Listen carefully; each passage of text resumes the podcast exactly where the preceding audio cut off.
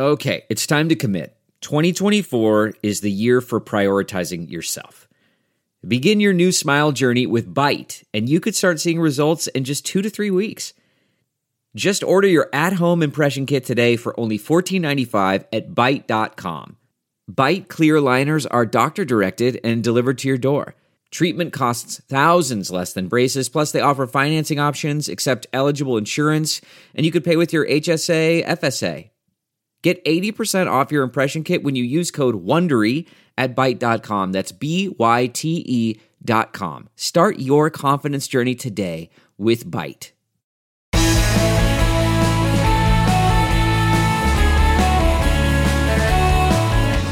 Hello, good friends. Good to see you, and welcome back to the Bill Press Pod. Well, you hear this complaint from almost all sides today. Times are tough. Yeah, you hear it all from all sides but one from lawyers. Because with all the big lawsuits out there against Donald Trump, Rudy Giuliani, Hunter Biden, and others, and all the big cases winding their way through the appeals courts and all the way up to the Supreme Court, this is a great job market for lawyers. And how all of today's lawsuits and cases are settled will definitely have a huge impact on next year's presidential campaign. So, we thought it might be important to sit back here toward the end of the year and take a good hard look at our legal system and how it's performing at every level. And we could have no better guide through the legal thicket than Dahlia Lithwick, senior legal correspondent for Slate Magazine and contributing editor for Newsweek, who's been covering the Supreme Court for decades. Dahlia joins us today from Tel Aviv where she's been helping her parents deal with the ongoing impacts of the Israeli Hamas war. Dahlia Lithwick, it's so good to reconnect with you after too long a time. I, I Bill, I missed you. It's good to it's good to be back. Well, welcome to the uh, Bill Press Pod. So I have to ask you over. So let's say you were playing doctor, uh, uh, and you took your stethoscope to the health of the American judicial system today. Overall, how healthy are we? What kind of shape are we in? hmm. As as any good doctor would say, there's good news and there's bad news, right? I think the good news is we can say with some confidence that it was thanks to the American judicial system that the 2020 election didn't end in, you know, a democracy ending catastrophe, right? We had courts all over the country, including Trump yep. judges, batting away the wildest, wildest theories that that some of us thought they might just countenance, right? Mm-hmm, so mm-hmm. I think credit where it's due. Good point. The yep. system held. Now, the bad news the system has morphed and morphed again since then. We have seen, in addition to, and I know we're going to focus on the Supreme Court, but we've seen a, a pretty aberrational 6-3 conservative supermajority that has sort of laid waste to decades of precedent and that's bad and I would say more urgently, we've seen lower courts, and I know we'll talk about this too, emboldened by their mm-hmm. sense mm. that the Supreme Court is theirs for the taking. And so mm-hmm. we have seen lower courts pushing from below ideas that even the current Supreme Court says are too crazy. But I think that that sense that there's no braking mechanism on the appeals courts judges, particularly the Trump judges, that they are bringing cases to the court that would be like coffee out your nose ridiculous at any other moment in history, I think is really worrisome. And maybe the final piece of really bad news, and uh-huh. this, in case that wasn't bad enough, is that public confidence in the courts is in the tank. Right. And we've seen that Uh, you know, I know we're going to talk about the ethics stuff too, but that has been exacerbated both by that 6 3 juggernaut that has laid waste to reproductive rights and gun protections and environmental protections, but it's also because of the ethics scandals. And so I think what we have is this kind of trifecta of of the most conservative Supreme Court we've had since the Lochner era. We have nullification in states that just don't feel like following Supreme Court directives in some of the voting rights cases and we have nullification from courts below that say yeah no we don't we're not going to do that we're going to just push further and then that third piece that i think is almost existential is that we have an American public that has lost confidence in the Mm. judiciary. And if you think about where the 2024 election is going to get decided, possibly the courts, that third thing could be a disaster. So, in his four years, Donald Trump appointed over 200 judges, confirmed, right, uh, including 54 federal appeals court judges. Is this w- what you're describing, sort of the impact of that? It's it's largely that, and don't forget three of those judges he installed were at the U.S. Supreme Court. Yeah. Right, there are presidents, Jimmy Yeah. Carter, who get to appoint Mhm. zero justices. Trump, in in part because Merrick Garland was blocked, they stole an Obama pick. In part because by all rights and by the Merrick Garland rule, uh, they should not have installed Amy Coney Barrett to replace Ruth Bader Ginsburg when voting had already begun in the Right. presidential election. So, in some sense, they stole two seats, but nevertheless seated three justices. And I think, as we're about to talk about, Trump justices are not George Bush judges. They are not Ronald Reagan judges. They are uh, an entity unto themselves. And so I think you're exactly right to say it's not just the number of judges that that Donald Trump installed. It's that for the first time in history, and this is really important, Donald Trump did one thing correctly, which was he contracted this out to the experts. His Mhm. judicial picks were picked by the Federalist Society, by Leonard Leo, remember that name, Oh, by the yeah. Heritage Foundation. This is one of the few things he did superbly because he didn't do it himself and he didn't leave it to hacks. right. And in uh, uh, in the end, toward the end of his presidency, when he was trying to hold on to the White House, didn't he sort of turn against Leonard Leo because uh, he didn't think he was conservative enough and would would go far enough in trying to overturn the election?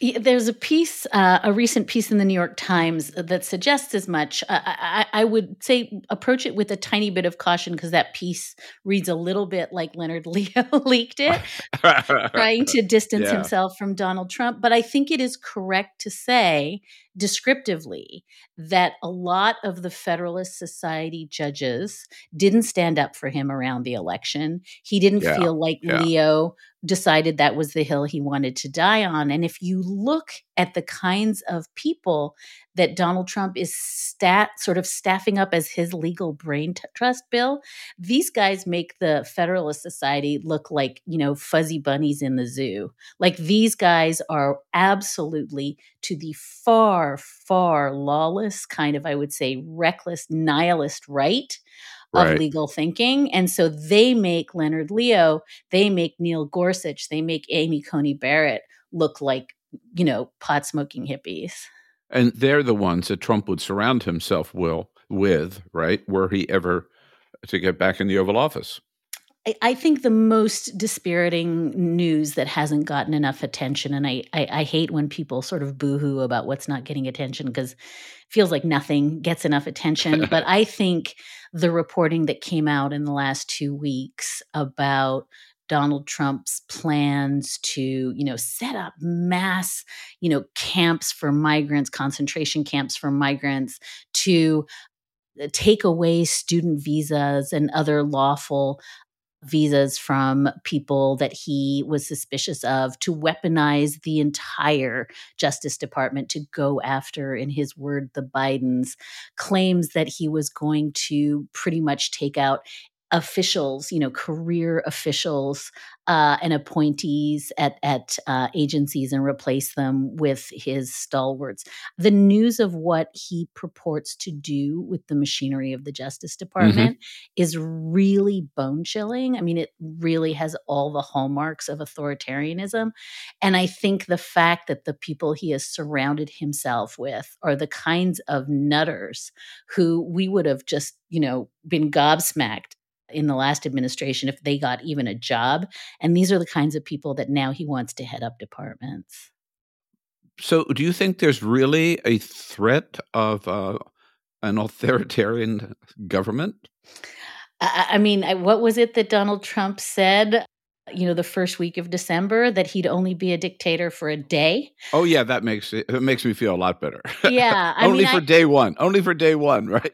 I, I- take very seriously when a magazine like The Atlantic dedicates an hmm. entire issue, you know, to the to the very strong possibility of, you know, you can fight about the nomenclature, whether you want to call it fascism or authoritarianism, but I don't think there's any doubt in my mind, given what we saw happen in the last administration and also the ways in which the heroes of that administration become what Bill Barr, who wouldn't throw the election, you know, would do Yeah. everything but throw the election to Donald Trump. And so I think the fact that those people are now the kinds of people that Donald Trump says, you know, are squishes in the language of his new legal advisors, I think we should very, very seriously consider that the kinds of plans that we are seeing to you know go after journalists expl- explicitly to um, as i said take away uh, immigration status for people who have ideas that are anathema to the administration i think the idea that the justice department is going to dedicate itself first and foremost to going after trump's political enemies i mean each one of those things is a marker of authoritarianism of sort of what ruth Mhm. ben ghiat calls like strongman politics and I think that anybody who's not taking the threat of that very seriously is, I don't know, I, I, I, maybe Right. asleep at the switch. Right. Yeah. Living under a rock somewhere. In fact, uh, I'm embarrassed to say, I can't remember now who wrote it, but there was a recent piece in the New York Times also saying that now's the time to get rid of the Insurrection Act before Donald Trump invokes it, were he to get back in, right? Uh, that's exactly right. And and don't forget that was one of the things that he regrets. He explicitly now says he regrets not, right. You know, that that that he wasn't able to effectuate that and that he And would do Michael. Flynn, Michael Flynn was urging him to do it, right? To send out the military to grab the voting machines under the Insurrection Act. hundred percent, and and and maybe like this entire conversation we've had till now goes sort of under the rubric of stuff that proves the extent to which the architecture of democracy, which we like to think of as immutable, right? It's fixed, it is forever. All of this stuff is just so fragile. And I think that sometimes we like to tell the story of 2020, which is Biden won, Trump lost, no Mm. authoritarianism, we're good, shake it off, you know, let's go to Target and go shopping. And I think that the real truth is the system held, but kind of by a thread, and that the kinds of people who have not been held accountable, who are, you know, the Mike Flynn's, the John Eastmans, the Steve Bannons, who are ramping up to do round two, learned very carefully what the fragile pieces are and where the sort of soft underbelly is and how to bolster that so next time they can do it right. You know, like you, uh, uh, I don't know so much that people complain all the time about why aren't you writing more about this or writing more about that, whatever.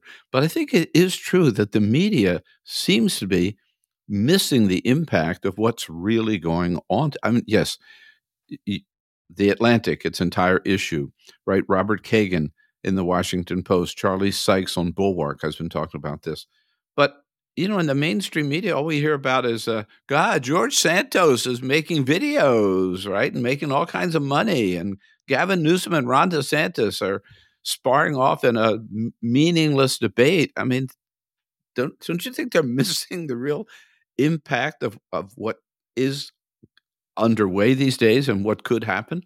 I, I, I'm a, a steadfast worshiper, Bill, at the Church of Margaret Sullivan, Jay Rosen. You know, there's a whole host of media critics, you know, Brian Stelter, who have mm-hmm. been saying from the jump, do not make the mistakes we made in 2016. Do not make the mistakes we made Right. in 2020. And folks should read Margaret Sullivan. I think she, you know, could teach a master class.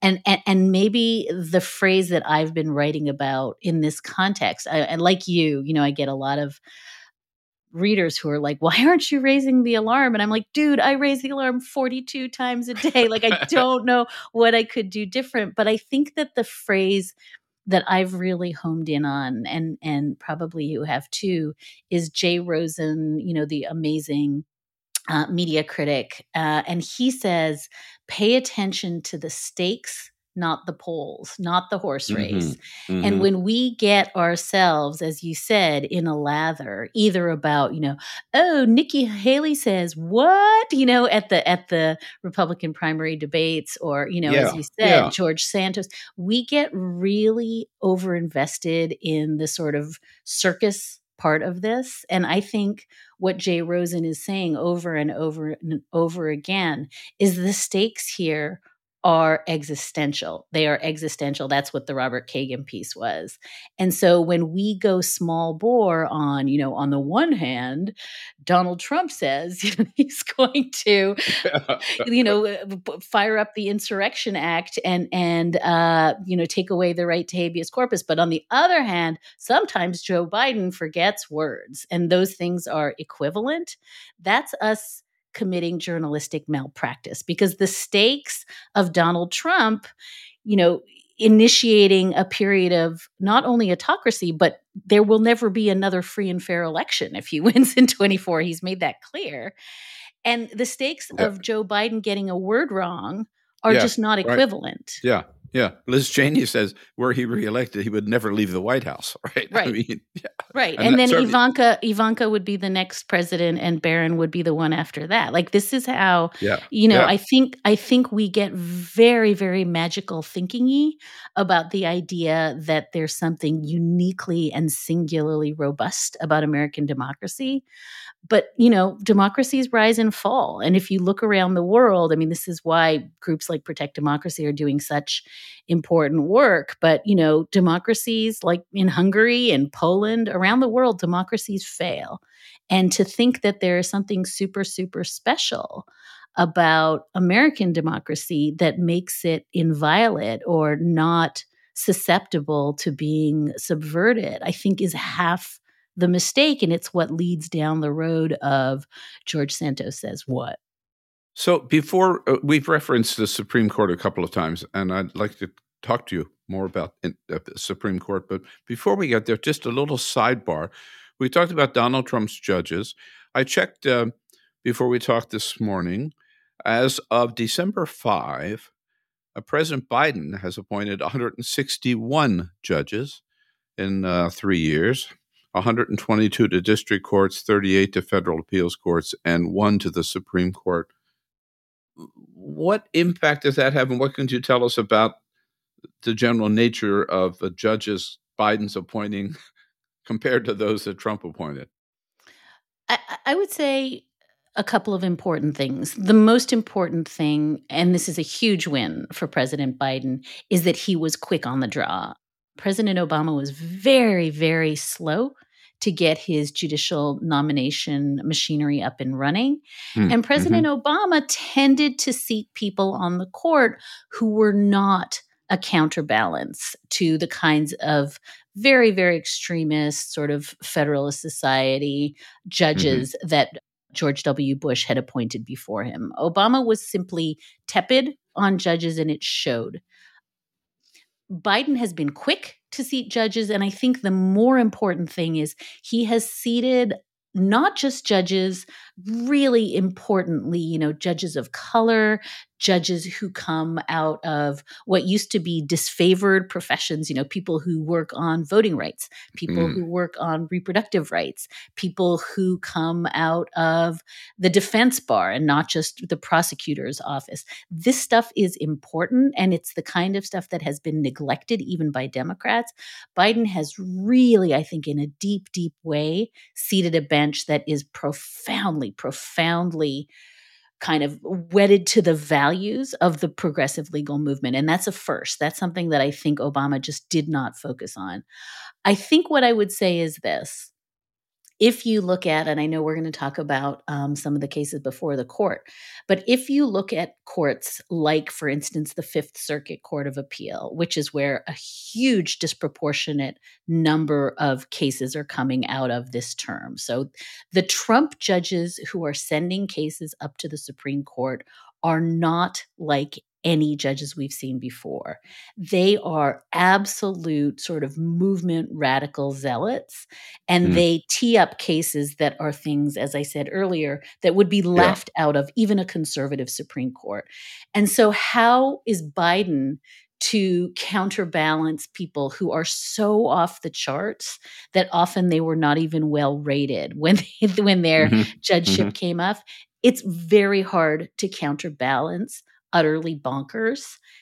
I think that what I would say about Biden is he has put up, and you see this in the form of Ketanji Brown Jackson at the Supreme Court, right. credible, serious, smart, you know, in every way reflective of what the country looks like, uh, judges who are true progressives, but are they willing to burn it all down the way Trump judges are? No, of course not. Because at the end of the day, and this is true of Merrick Garland, it's true of Justice Jackson, they are institutionalists who believe in the rule of law. Right, and those judges will have an impact uh, for for some time, and hopefully offset uh, the impact of those Trump judges as well. So let's get to the Supreme Court after a quick break. Uh, we'll take here on the Bill Press Pod. Dahlia, hold on just a second, and then we we'll be right back. And today's podcast with Dahlia Lithwick brought to you by the International Brotherhood of Teamsters.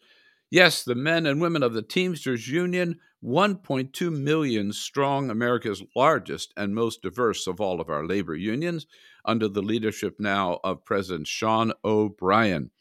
The Teamsters represent, they're not just truck drivers anymore, they represent every aspect of the American labor movement, from vegetable workers in California to construction workers in Vegas brewery workers in Los in St. Louis rather, and bakery workers in Maine, as they say. They represent everybody from A to Z, from airline pilots to zookeepers. We salute the good members of the Teamsters Union, thank them for their great work, and thank them especially for their longtime support of the Bill Press Pod. That's not just the sound of that first sip of Morning Joe. It's the sound of someone shopping for a car on Carvana from the comfort of home. That's a good blend. It's time to take it easy, like answering some easy questions to get pre qualified for a car in minutes. Talk about starting the morning right. Just like customizing your terms so your car fits your budget. Mm-mm-mm. Visit Carvana.com or download the app to experience car shopping the way it should be convenient, comfortable. Ah. Delve into the shadows of the mind with Sleeping Dogs, a gripping murder mystery starring Academy Award winner Russell Crowe. Now available on digital. Crowe portrays an ex homicide detective unraveling a brutal murder he can't recall. Uncovering secrets from his past, he learns a chilling truth. It's best to let sleeping dogs lie. Visit sleepingdogsmovie.com slash Wondery to watch Sleeping Dogs, now on digital. That's sleepingdogsmovie.com slash Wondery.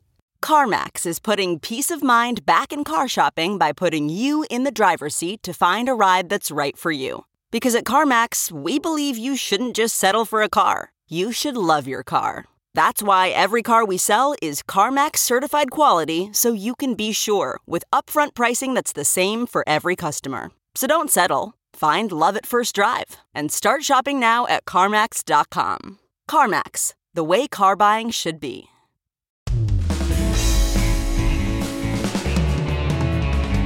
And today's podcast with uh, Dahlia Lithwick, we continue now after that quick break. Uh, Dahlia Lithwick joining us, senior legal correspondent for Slate Magazine, also contributing editor to Newsweek, and host of the podcast Amicus and she's author of the uh, great 2022 book called Lady Justice.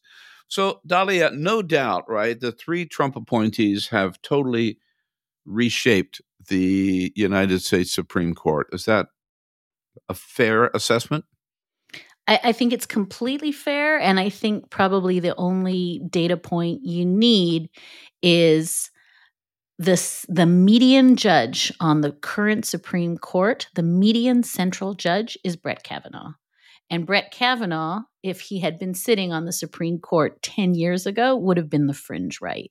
So we have seen Mm. Not just that, you know, w- what used to be the moderate centrist judge uh, the recently departed Sandra Day O'Connor, and then Anthony Kennedy, each of whom was what I think of as a kind of country club Republican who tended to swing one way or the other, but was open to affirmative action, was open to gay rights, was open to abortion rights, was very anxious on gun issues that person is gone. That's centrist justice. Now, the centrist justice, Justice Kavanaugh, is a far right movement conservative who's not willing to go as far as Sam Alito and Clarence Thomas. And that is the center, that is the fulcrum of the court. So, where's that put John Roberts? well, I mean, two terms ago, right? Two terms ago, if we'd been having this conversation, it would have been. But John Roberts flails around, kind of on the left of the court, right? That's where he was on Dobbs, the the case that overturned uh, Roe v. Wade. Uh, that's where he was on some of the shadow docket, the so-called shadow docket uh, opinions on voting rights. he was voting with the liberals. And again, John Roberts is a lifelong movement conservative who comes out of the Reagan Justice Department dead set on eradicating the Voting Rights Act. These are not liberals, they're not moderates.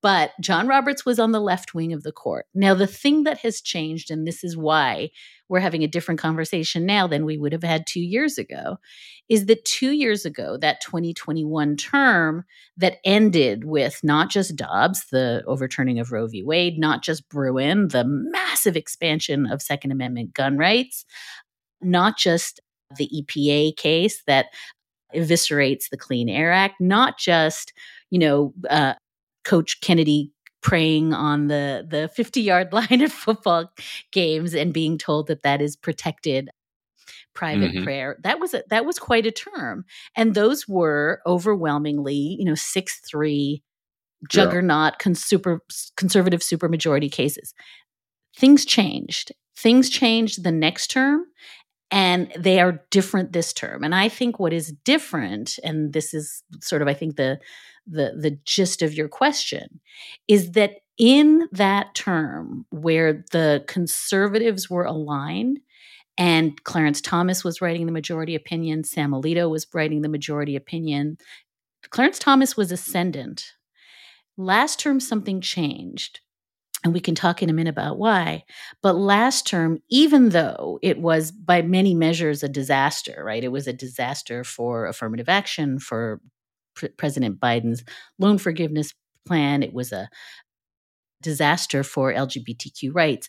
But the court was not willing to go over the cliff on the Voting Rights Act in that Allen v. Milligan case. It was not willing to go over the cliff on a really disastrous case about the quote, independent state legislature right. theory. Yes. Why did it not do that? Because Brett Kavanaugh and Amy Coney Barrett tapped the brakes because they joined with the Chief Justice and in some cases the liberals to say, no, we're not going to sign off This is too far. Mm-hmm. on the crazy. Yeah. And so, what I think has changed, and this is really reflected not just in some of those important cases last term where the court didn't break far right, but in case after case that has been argued this term, including some really urgently important ones about the future of, you know, the SEC, about the future of the CFPB, in case after case, you get the sense that Brett Kavanaugh and Amy Coney Barrett are not prepared to burn everything down.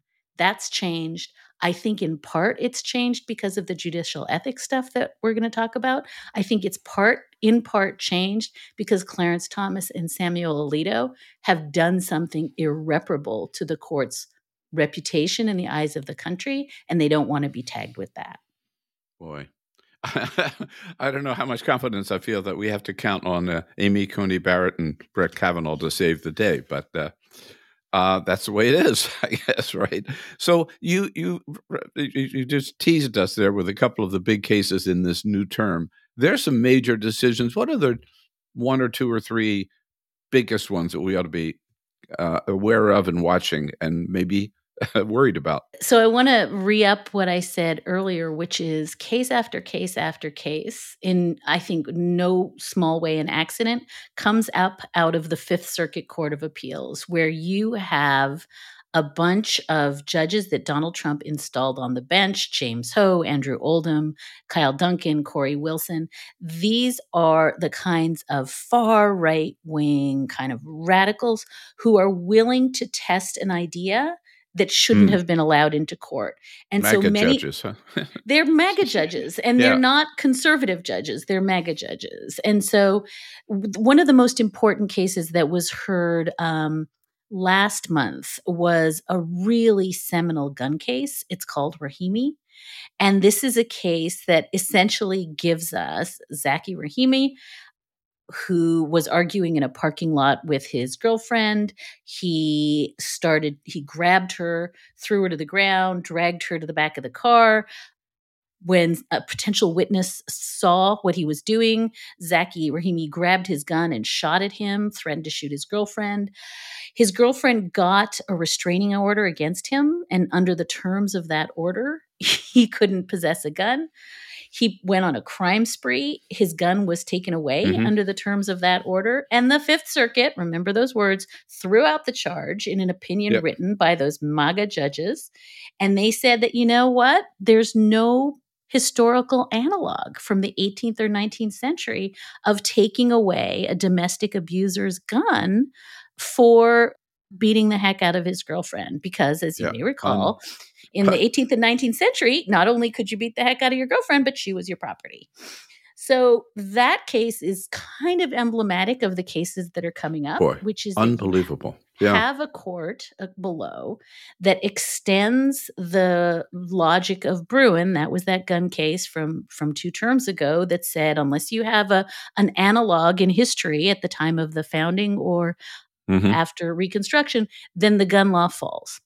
And as a consequence, we've had MAGA judges all around the country saying things like, "Oh, well, the law that prohibits sawing off the the serial number on a gun has to fall because there were no serial numbers on muskets, right? So this is what we've seen Yeah. around the country. It's laughable.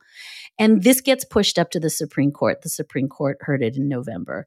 Right. As I suggested, there's a case challenging whether the entire CFPB is constitutional because of the way it's funded, comes up because the Fifth Circuit says the whole CFPB, this is Elizabeth Warren's uh, bureau that is Consumer Protection Finance, Finance Bureau. Right. yeah, that is supposed to protect us from fraud. The whole thing uh, collapses because of the way it's funded. We have another case coming up again from the Fifth Circuit suggesting that the idea of uh, Chevron deference, deference to an agency's interpretation of its own of its own rules, maybe just should mean that we, we don't listen to how agencies defer to their own judgment of how they should uh, do regulations. So, case after case after case after case, maybe the one that will resonate if the guy who beat up his girlfriend doesn't do it, but the one that will resonate most with listeners is that mifepristone case that comes up again from the Fifth Circuit. And this is uh, a judge who tried to get rid of all of mifepristone, one of the drugs in the abortion medication protocol, across all 50 states um, based on some free floating idea that it's just unconstitutional. So, this is the kind of stuff that the court has to deal with. And the only good news, Bill, and it's not great news, is that the court doesn't seem to be, it's very much the dog that caught the car. The court is not super interested in going all out on the wackiest theories that the Fifth Circuit can think up. But that doesn't mean democracy is winning, doesn't mean that Yeah. voting rights are winning, doesn't mean that women are winning. What it means is the court seems to have some kind of shame about rubber stamping the wackiest ideas to come out of the Fifth But Circuit. why do they take these cases? I mean, I I interviewed Scalia once, and, and he was complaining about oh, having to deal with all these issues or something, right? You know, and I challenged him back. and said, "Well, why do you take these damn cases anyhow?" I, I mean, a lot of these cases, you know, the court shouldn't take. There's a major, major case that the court heard early heard early in December that has the potential to hollow out not just the future of the wealth tax if it ever got passed, but almost all of tax law as we see fit, just because two wacky people didn't want to pay their taxes. That's a good example of a case that we can't even fathom they lost in the lower court. There's no reason for the Supreme Court to take it. Some of these cases, particularly the ones coming out of the Fifth Circuit, the court has to take because when the Fifth Circuit creates new law, gets out mm. so far ahead of where the current Supreme Court is that they're yeah. literally saying, "Oh, if you thought that was, you know, wacky, look at what we can do." Then the court is forced to take them. And in some sense, I think last term and this term, you know, don't forget last term the lower courts were ready to throw out Section 2 of the Voting Rights Act. You know, the lower courts were all in for one nutty idea after the other. I call these the cleanup on aisle four cases, where mm. the court is not even forwarding or advancing a conservative vision of the law. They're simply saying, whatever it is you all are doing down there in Texas, stop doing it. We'll we're the deciders. We'll let you know. Wow. You know, now one issue that's not yet before the court, but it seems that it's inevitable that it get there. Donald Trump is out in various courtrooms arguing, right, that uh, he can't be charged as he has been because uh, he made all these decisions when he was president, and that's still so that executive privilege still covers him, and also. He's a presidential candidate. How can you dare interfere with my campaign by uh, forcing me to face these charges. It gets back to, you know, whether he is exempt from the courts as long as he's running for president or having wearing the hat of a former president. Judge Chutkan in um, Washington has done a pretty good job, I think, of knocking that argument down. But don't you think this is inevitably going to reach the Supreme Court? And how do you think this court might respond? I mean, it is so fascinating to watch these various Trump cases. And not only those, I, I would add to your your list there, you know, these efforts to knock him off the ballot, right? Yep. yep. Under the 14th, 14th Amendment. Amendment. One of those is going to come up to the court too. And all of these are incredibly novel they're kind of they, i mean Matt, remember how awful bush v. Gore was because the court got yeah. jammed up in the midst of an election? All of those cases are kind of in a, a five car collision. I completely agree with you. I think some pieces of them are going to come to the court sooner rather than later. I, I suspect these disqualification cases are going to leapfrog to the court very quickly also, as you say, these First Amendment, even the gag orders, uh, which implicate real First Amendment questions, very intractable mm-hmm. First Amendment questions about whether you can gag somebody who's running for president. All of these are going to pile up in the court's doorstep. And I think that in some sense might might and this is rank speculation, but it maps onto what I said about the MAGA justices. I don't think there are five or six justices on the present court that want to see Donald Trump sworn in as president again. Hmm. I hmm. strongly hmm. think that if this is Bush v. Gore kind of 2.0, this isn't the simple act of saying, Ooh, I pick Bush, which is what yeah, Sandra Day O'Connor yeah. did last time. This would be I think in John Roberts' eyes, probably in Brett Kavanaugh's eyes, probably in Amy Coney Barrett's eyes, the end of the Republic. And I think they know that. And so my speculation is, and I'm not speculating on the merits of any one of these many, many cases that I think you're right are coming to the court, but I do think that the idea that you are going to get the way you did in Bush v. Gore, five justices to simply say, I want the Republican to win. I think the stakes are way, way, way, way, way too high. And if I'm right and quoting Jay Rosen that we focus on the stakes and not the horse race, the stakes for the justices are about much, much more than the horse race. And my guess is that for many, many of these issues, not all of them, we are going to find that that center that I described on the court, this new center of Barrett, Kavanaugh, and the chief, is going to be willing to pump the brakes on giving Donald Trump four more years that will never only be four more years. Yeah, just a final point on that. I, I just had ha, have in front of me Judge Chutkan's ruling, recent ruling, right, uh, in response to Donald Trump's claims uh, that he was somehow exempt from the justice system. Just one one sentence to me that says it all. Uh, quoting Judge Chutkan, defendant's four year service as commander in chief did not bestow on him the divine right of kings to evade the criminal accountability that governs his fellow citizens. I would hope you're right that that Justice Roberts and Amy Coney Barrett and Brett Kavanaugh would agree with that. It's hard to believe that they could not, right, or would not, but that's going to be the challenge. Yeah. So, Dahlia, let's wrap here. You've mentioned her a couple of times. It's fitting the recent passing of the very first woman on the Supreme Court, Sandra Day O'Connor. You covered her. What do you see her legacy and how powerful was she? At one time, she was the most powerful member of the court, correct?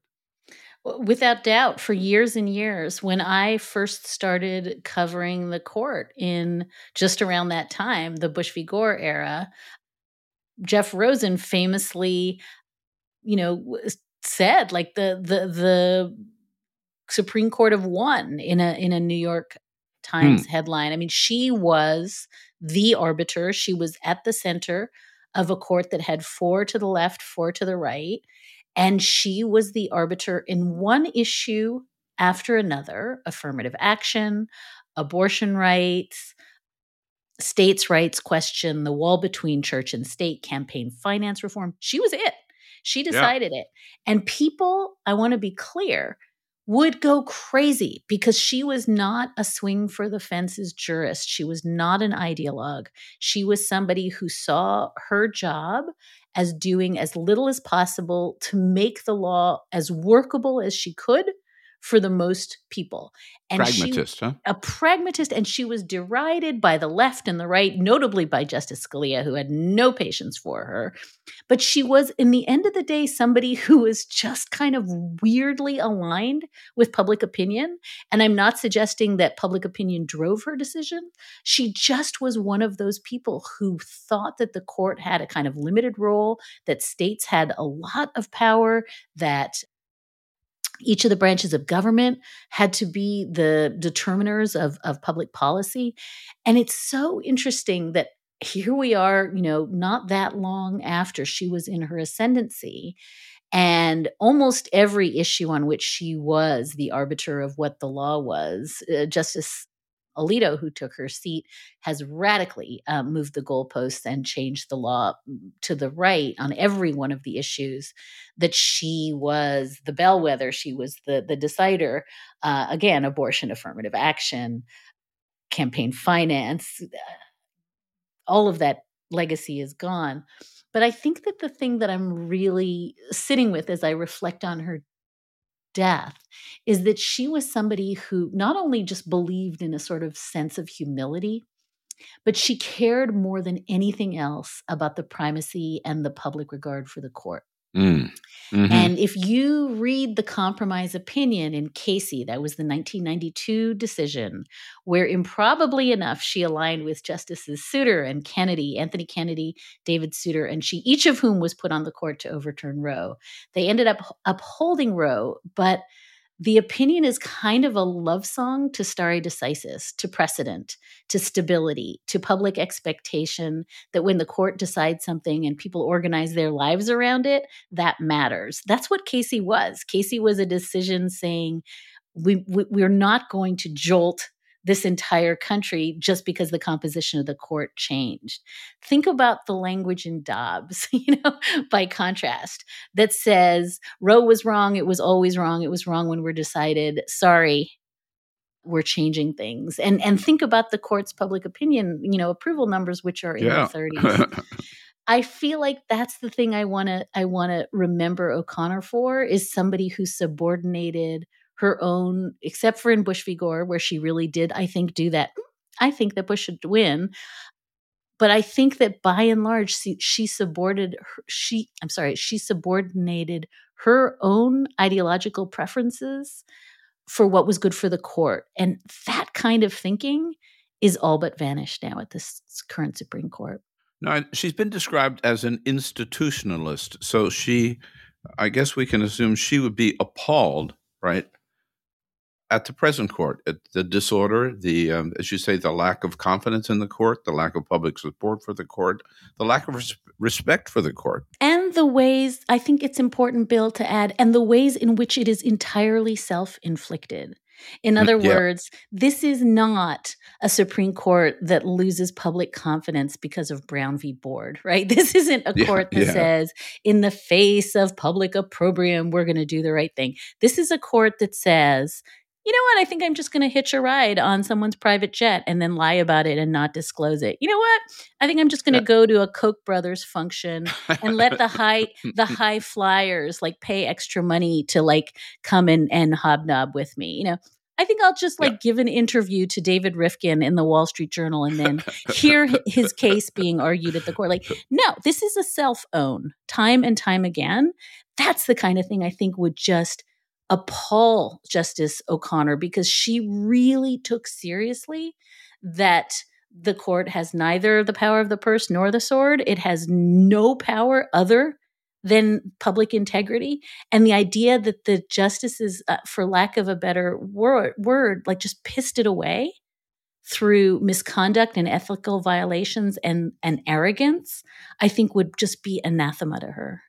But the new ethics code is going to change all of that, of course the new non-binding advisory self yeah, self yeah. you, you, get to decide for yourself. It's kind of like choose your own ending ethics code where if you just check the boxes you're like wee i guess i don't have to disclose. Mm. Yeah i mean it's really again you know not to triangulate off of justice o'connor but I, I would say one other thing about her you know she stepped down at the height of her power because her husband was sick, not because she was infirm in any other way. And then she proceeded to to do a lot of really important work around the country for which I don't think she's credited enough.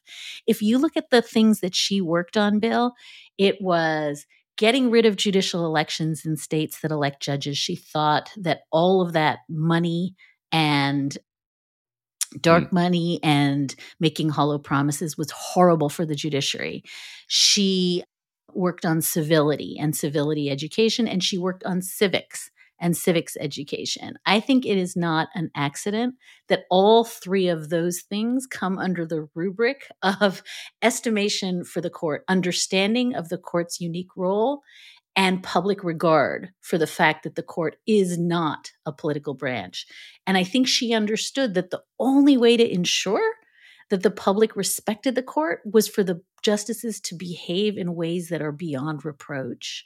That's the stuff she worked on. And so, again, we have this ethics code that says, yeah, you know, yeah. if it's a Tuesday and you take a flight, but you don't feel like it's a flight or the seat was going to be empty on the flight, so it's not so, really like yeah. That's oh. not an ethics code. And I just think, again, under the category of self own, it would have been effortless for the right. court to just say, we take this seriously. And the fact that they thought they could fob us off with a kind of a paper mache ethics code yeah. is just so depressing. So I, have to say, I loved uh, one of your recent columns where you, you were writing about Sandra Day O'Connor, and you pointed out that she had this cushion on a couch in her office with the with the phrase "maybe in error, never in doubt. I I love that. We can all live by that, I guess. Uh, uh, Dahlia, right? I, I think you know I, I it, just this morning was arguing with my dad about what that means, and I take it to mean exactly what we just talked about with Casey and stare decisis, right? That you may have made a mistake. And by the way, O'Connor only in one case ever said, eh, I would have done things differently. I think she intimated she might have done Bush v. Gore differently mm-hmm. or that the court shouldn't have taken it. At one time, she right. did not walk around the world evincing regret. In fact, she was the few times I met her utterly terrifying. Like she was a tough cookie, you know, very much in keeping with her Arizona cowgirl rep. The first time I ever met her, I timidly stuck my hand out to introduce myself and she kind of looked down her nose at me and said, "Oh, I know who you are." I was like, she was not a good time girl.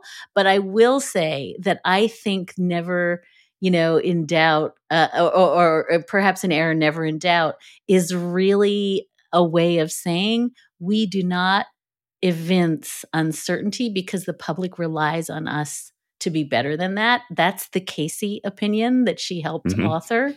And I think that that sense that the court's reputation, its stability, its public regard really is rooted in the need to be better than Yeah. just mediocre or certainly better than the snarling Dobbs opinion leaking, you know, taking pot shots at each other stuff that we see now. Yeah. I think that that's what that cushion probably meant. Do better or at least pretend to do better and that's the opposite of what this ethics code is. All right. And I, I tell you, I think that would sum up every one of the columns I've ever written. Maybe an error, but never in doubt, right? Dahlia too. Lithwick, so good to talk to you. And thank you so much for all your great work over so many years and our longtime friendship. And for joining us today on the Bill Press Pod. Happy holidays. Thank you. Thanks for having me, Bill. And that's it for today's podcast at uh, Looking at the Legal System with Dahlia Lithwick. Thank you so much for joining us. And certainly, we invite you to come back on Friday, where we'll have a very special uh, end of the year roundtable, December 22nd, with three editors of our regular roundtable guests who will look back for us at the biggest stories they had to deal with in 2023 and then take a look ahead at what they think are going to be the biggest stories on their plate in 2024. Special roundtable Friday, December 22nd. Join us then. Meanwhile, have a great week, and we'll see you on Friday, our next roundtable, and the next edition of the Bill Press Pod.